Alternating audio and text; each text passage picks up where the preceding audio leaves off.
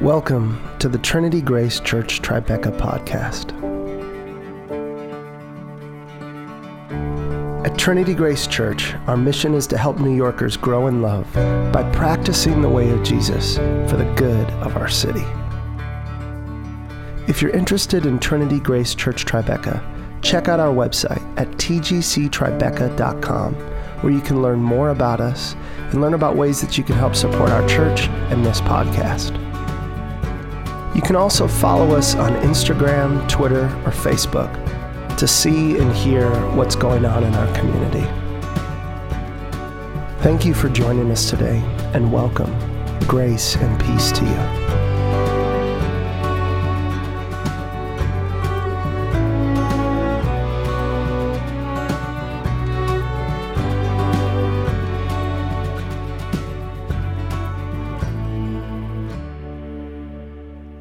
Chapter 13, verse 10 to 17.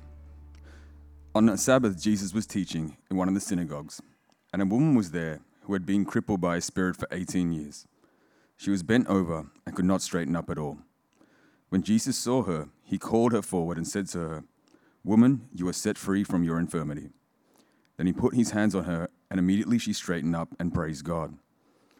Indignant because Jesus had healed on the Sabbath, the synagogue leader said to the people, there are six days for work, so come and be healed on those days, not on the Sabbath. The Lord answered him, You hypocrites!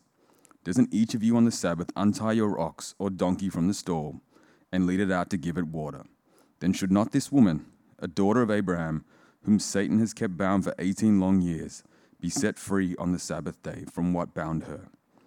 When he said this, all his opponents were humiliated, but the people were delighted with all the wonderful things he was doing. This is the gospel of our Lord. You can be seated.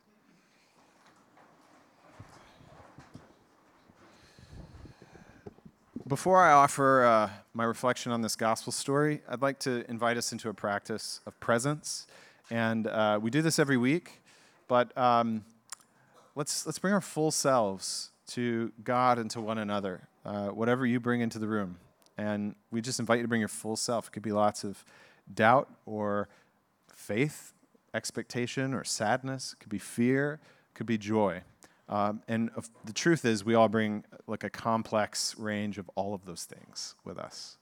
But probably for you this morning, something's dialed up, and that thing that's dialed up could be a sort of distracting voice or a preoccupation that keeps you from being present. And we just invite you to open your heart right now, the best that you know how, in silence, and open yourself to God and to one another. So, as best as you know how, let's take a moment to be quiet and open our hearts to God.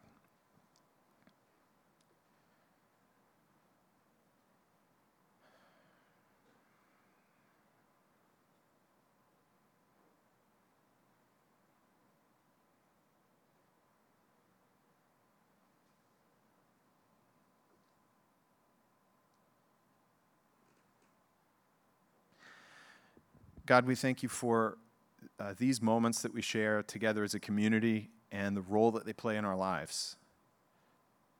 We don't take it for granted that in the flow of our lives here in New York, moments like these matter.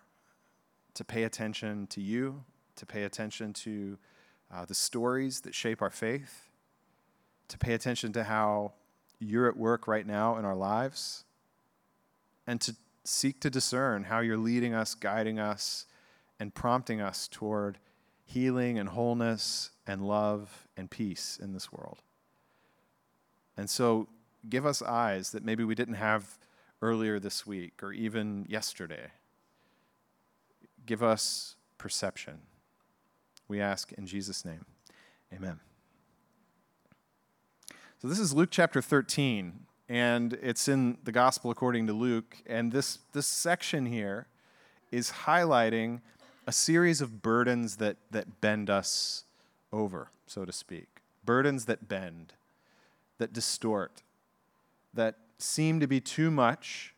And as we try to shoulder them, we find a sort of spine curvature. Our, our, our gaze ceases to go from out there to the horizon, where we think about our lives and our futures with a sense of hope, down to the ground, where we're preoccupied with uh, a burden or a pain or something that we can't seem to escape from.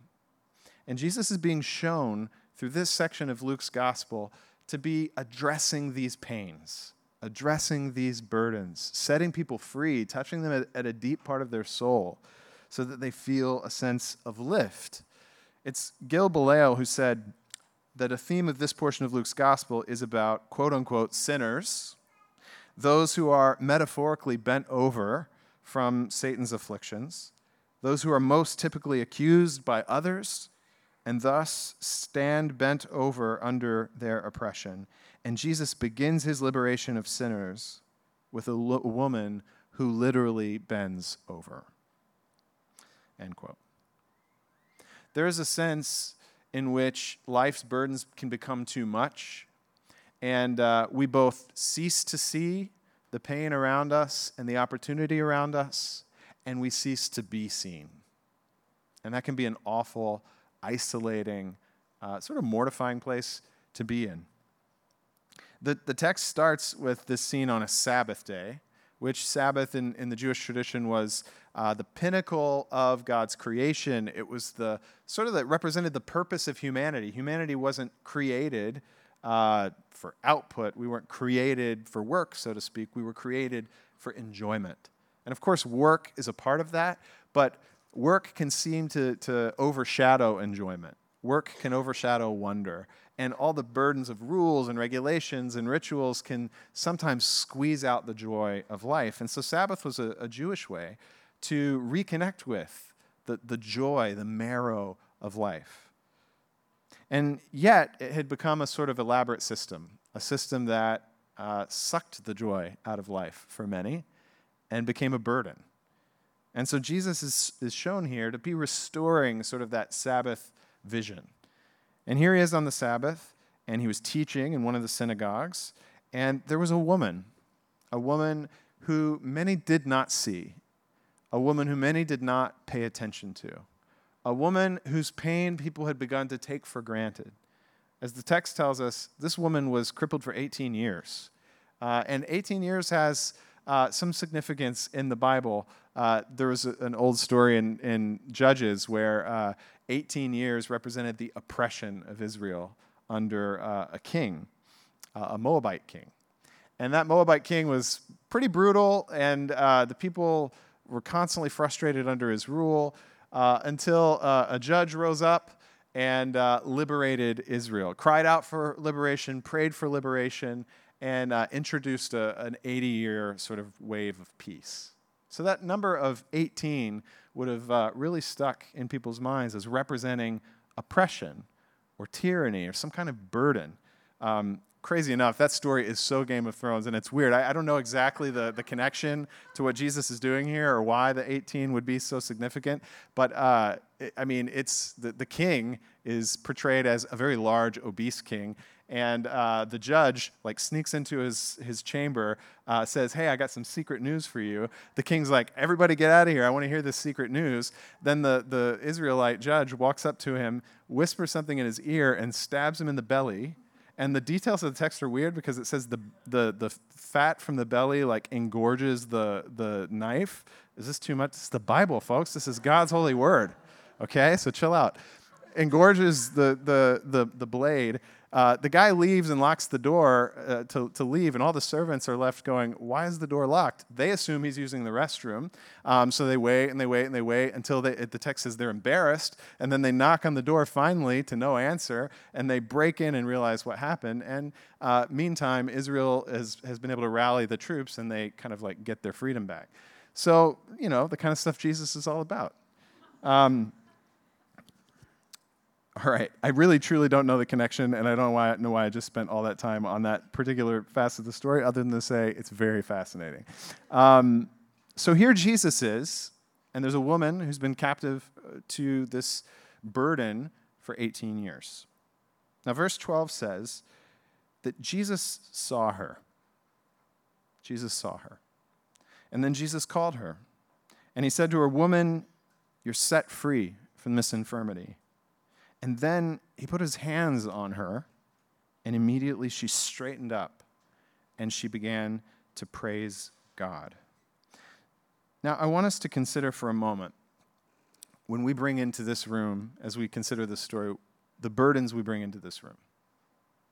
What pain do you carry with you that shapes who you are? For some of us, it defines who we are. Um, now, you may be here and you have your pains, but life's going pretty well, and you're not, you know, like too worried about your burdens. Um, if that's you, I want you to pay attention to Jesus here. I want you to pay attention to what he's able to see from his place of being upright and feeling like he can see and isn't overwhelmed. And if you're here this morning and you feel burdened, you feel overwhelmed, you feel bent over, so to speak, I want you to pay attention to this woman and her experience and the possibilities that emerge from it. But there's other characters, characters that are indignant and here it happens to be the religious leaders. The leader of the synagogue uh, watches this healing and is immediately outraged, and he says to himself, uh, well, he says to Jesus, uh, There are six days for work, so come and be healed on those days, not on the Sabbath. Um, and I just said he said that to Jesus. He actually says that to the woman. And I think this is really critical.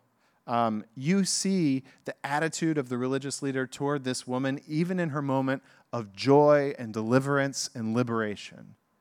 And it's one that's patronizing, that minimizes, that brushes aside, and that overshadows her joy with this sense of his honor and reputation. He feels probably undercut by Jesus. There's a competition that is supercharged in this moment. And he feels like he's losing face, he's losing control, and he's indignant there are, there are times in life when uh, we grow accustomed to rituals or order or rules or, or some kind of custom that gives us a sense of order, it gives us a sense of identity. But there's often people who suffer in the shadows of those customs or those norms. And the healing of some, the liberation of some, can feel like the dismantling of things that provide you comfort and order and identity. And that's part of the parable of this story, part of the lesson of this story, is to learn from the folly of this religious leader who was indignant at something beautiful and liberating happening right under their eyes. It seems that everyone here but Jesus is suffering from partial sight. You have the woman who is bent over, and you can imagine 18 years of not being able to look people in the eye or having to steal a glance from the side. And what that would have done to her psyche. In fact, many wonder if it wasn't her psyche that sort of gradually led to this kind of condition. There is a, a, a, a, sort of obstructed view that the religious leader has. He's blinded by his pride, he's blinded by his status, he's blinded by the, the self preservation instinct that that uh, exudes. And it's only Jesus here that's able to see. And so when we think about this story and we consider what it means for our lives, I think there's a, a few really promising phrases here that evoke something. The first here is at first you're like, I don't see where the, the fresh connection is, but I think it's quite beautiful. And it's in verse 16. After Jesus rebukes the leader and just says, like, you're a hypocrite. You know, you give make so many allowances for work to be done on the Sabbath that profit your economy, but here you can't stand for a woman uh, who is in a place of shame and on the margin of the community to be restored. He's like, it's so hypocritical, and he sort of wipes him off. And then he says in verse 16, then should not this woman, a daughter of Abraham, whom Satan has bound for 18 long years, be set free on the Sabbath day? These two little phrases. First, a woman whom Satan has bound, and two, a daughter of Abraham. These two things, I think, are beautiful as we consider the calling of Jesus, the way of Jesus in a place even like New York. And you say, how do you connect Satan to New York in such a powerful way? Satan can often feel like an archaic idea, kind of like the boogeyman. Um, and the way Jesus talks about it here, and the way the Bible addresses and talks about Satan, is quite profound and sophisticated. The word, the Satan, is a word that literally means accuser. And there is a sense in which we go through life under the burden of accusing voices.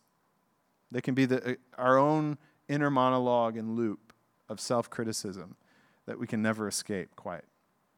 It may be uh, the voices of uh, our parents, uh, phrases or moments that sort of stamp us and mark us, and we live in the residual memory of our entire lives. And at critical moments where we're sensitive or we feel a sense of vulnerability, those voices are turned up once again and they feel oppressive. They feel like they bend us over, they curve the spine of our soul. There can be other words, words of um, our spouse or our partner, words of um, our family or our inner circle of friends. Whatever the source of criticism is, today we live in an age of social media where uh, trolls galore, right? They, they, they're everywhere. And, uh, and we have to get used to these critical voices coming at us all the time. And what Jesus notices about this woman is that this spirit of accusation that even the synagogue leader embodies in this woman's life has bound her. It has kept her from freedom. It has kept her from joy. It's kept her from full, joyous participation in her community and among her friendships. It's keeping her from life. And we today live in an era of criticism, of accusation. We live in a, in a, in a, a, a day and an age when uh, we all try to wear thick armor to protect ourselves from that the workplace here is a very difficult environment um, where harsh critique comes our way in a moment's notice from our superiors or our bosses or our clients. And we have to develop a thick skin to deal with that. But that thick skin wears on us over time, and we can find ourselves losing touch with joy, losing touch with life, losing touch with the thing that makes life beautiful. We become bent over. And this woman who has been bound by Satan for 18 long years, Jesus sees through that pain. He sees through the burden. He sees through the perhaps off putting appearance of this woman that led many to neglect her or ignore her, and he sees something precious at the center. He sees a, a daughter of Abraham which in his community was a badge of honor. Abraham was the patriarch. He was the good guy you wanted to be affiliated with. He was um, he basically communi- communicated the, the holy origins of their um, of their people. And he says, "This is a daughter of Abraham." And it makes us, I think, it poses this tension that in our sense of feeling bound or feeling accused or feeling down or feeling overwhelmed and burdened, can we reconnect with that sense of identity? that we have a dignity, that we have an honor, that we have a sacredness at the core of our being that has been unrecognized, unacknowledged, unseen. The fan has not flamed that spark, but it's on the verge of being put out. Or if you come in here and you got a really good sense of your own, uh, I don't know, Abraham descendancy, um, do you see it in others? Can you see it in others? when you look around and you think in your life the people who are unseen and neglected or despised, can you see through the, the surface narratives to the deep structure of their identity in God? That's what Jesus is able to do here. That's the beauty of this. It kicks off a whole series of stories where Jesus is highlighted.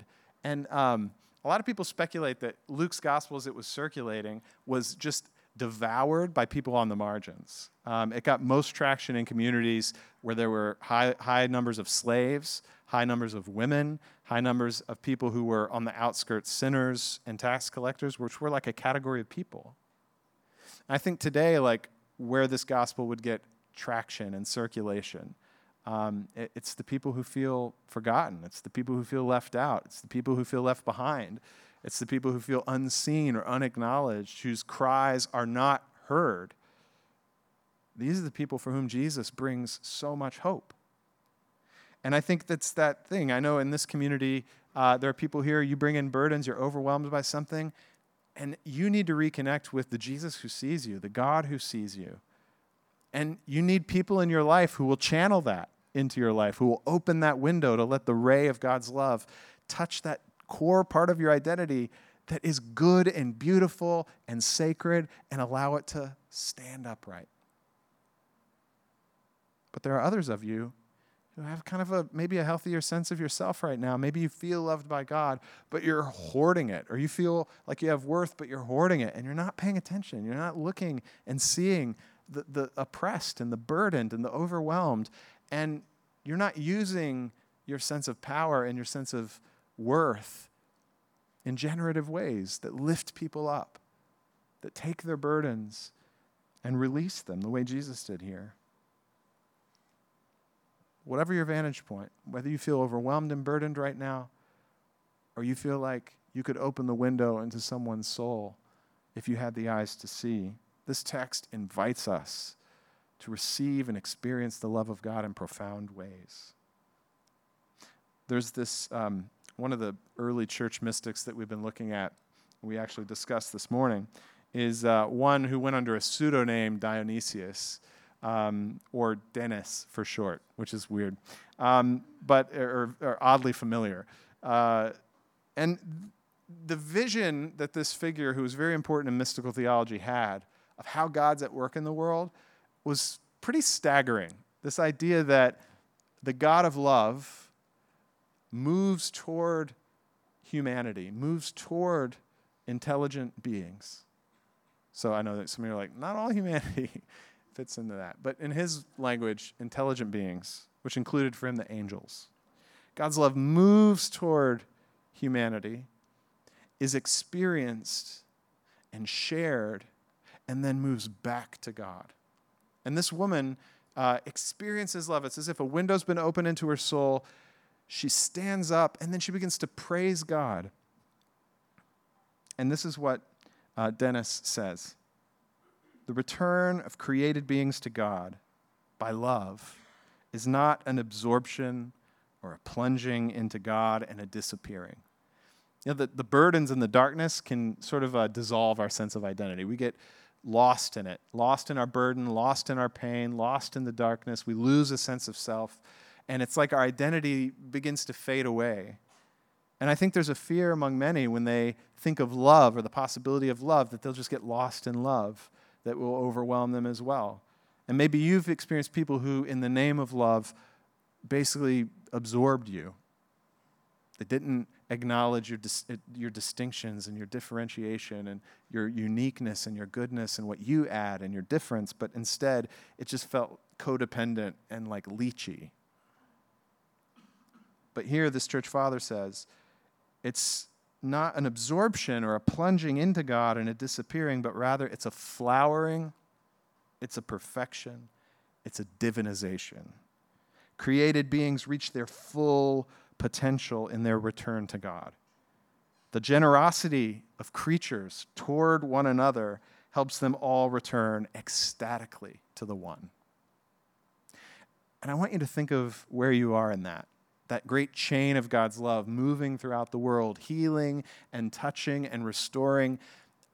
Perhaps this morning you need it. You need that window opened. You need people in your life who will see you, who will call you, who will touch you, and who will be facilitators of that. And others of you, you need to give the love. You need to share the love. This week, you need to be on lookout for people who you can see and you can call and you can touch with consent, but the acknowledge they acknowledge the, the, the goodness and the beauty of this person.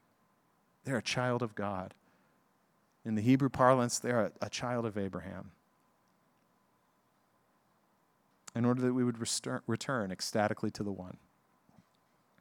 There's a, an old story about J.R. Tolkien, who wrote The Lord of the Rings. And he was a part of um, a community of writers called the Inklings. And that included C.S. Lewis, it included uh, Charles Williams, and others. They would gather, they'd, they'd share little bits of their stories and give each other feedback. But it was kind of a community of writers. They connected and they had a rich, rich, rich friendship. And as they met and they would smoke and drink and talk, um, it, it, was, it was a, a rich source of, of joy for their life. And Charles Williams died at one point, And uh, when Charles died, uh, J.R. Tolkien is said to have uh, is known to have said that a part of him died, And he told his friends, like, when Charles died, uh, not only a part of me died, but a part of um, Jack, which is what they called C.S. Lewis, and others died as well. Because what Charles Williams brought out in Tolkien and what Charles Williams brought out in C.S. Lewis was unique. It was what only he could bring out. And they all enjoyed what Charles brought out. And I think of my life, how certain people in my life bring out certain qualities. They, they tease out or draw out certain attributes, they call it out. And when you think of your life as having that kind of potential, that kind of holy potential, where you and only you can draw out or tease out or call out or, or name or identify or encourage pieces of someone that no one else can, then you start to see your, yourself as a part of this grand, beautiful project to blossom and nourish and grow people into their full potential. You become a vessel or an agent of the love of God, awakening and enlivening those around you. And this is why Jesus was such a force. He was a force for peace. He was a force for justice. He was a force for inclusion. And his love was so transgressive because it violated all the, the sensibilities, religious and political, that basically made us feel comfortable with us and them, in and out, up and down, and created an apathy, a survival of the fittest. But the love of God always looking for that lost coin, always looking for that lost sheep, always looking for the outsider, always looking for the person who's bent over and overwhelmed in order to tease out and draw out the identity of God's love that's deep in them. And so this morning, as we come to this table, I wonder how God would use this story to prompt your imagination to holy action. I wonder if maybe some of you here just need to open your heart to God's love afresh you need to open your heart to people in your life who are trying to see you, trying to love you, trying to call out the good in you that maybe you're afraid of or worried of, or you feel, think you're going to get lost or absorbed in it. And maybe you just need to open your heart to that love to receive it. Some of you here today, not only do you need to reconnect with love, but you need to think and imagine and put energy toward whom you can, you can find to love, who you can share that love with. This is no small thing. This is life altering stuff. There was a, a, a, really small gesture in my life. This is the most trivial of things, but, um, but the, the way it impacted me and the way it made me feel seen just completely, uh, I feel like it, it, changed my year. I, I, was early in my career, uh, shifted from one ministry to another. And man, the first era of that ministry, I was with my friends. They were like my best friends. And we had so much fun together. We, were, we did youth ministry. And then I was asked to do young adult ministry. And uh, all of a sudden, I got put in the opposite side of it. Was a megachurch, like this office at the far corner of the building with like all the boring adult ministers. And uh, I didn't know many of them. I was way younger than all of them. And I was excited about this new role, but I was kind of depressed about my new social situation. And um, I went to dinner one time, and uh, my friends were all there, and uh, and their spouses, and we were just like hanging out. And all of a sudden, one by one, they start taking their jackets off, and they all have uh, shirts, T-shirts printed with a, a picture of me and my new colleagues all around me. And it was like they knew that I felt like unseen or out of place and that that was a source of pain. And they all just, it was as if they were just saying, We see you. It is terrible, but we see you. And they're bearing witness to that and seeing me and just, I, I, I did. I felt like a lifting. You know, it was like a relativizing of the pain I was facing in the moment, just because I was known and seen in it. And there's something about the power of just seeing, acknowledging, and sharing that love that helps people reconnect with their dignity. It infuses people with hope. And there are a thousand ways that you can be a force for this in our world. So when we come to this table, let's pray and let's ask God to fill our imagination, fill our mind with the possibilities for this week.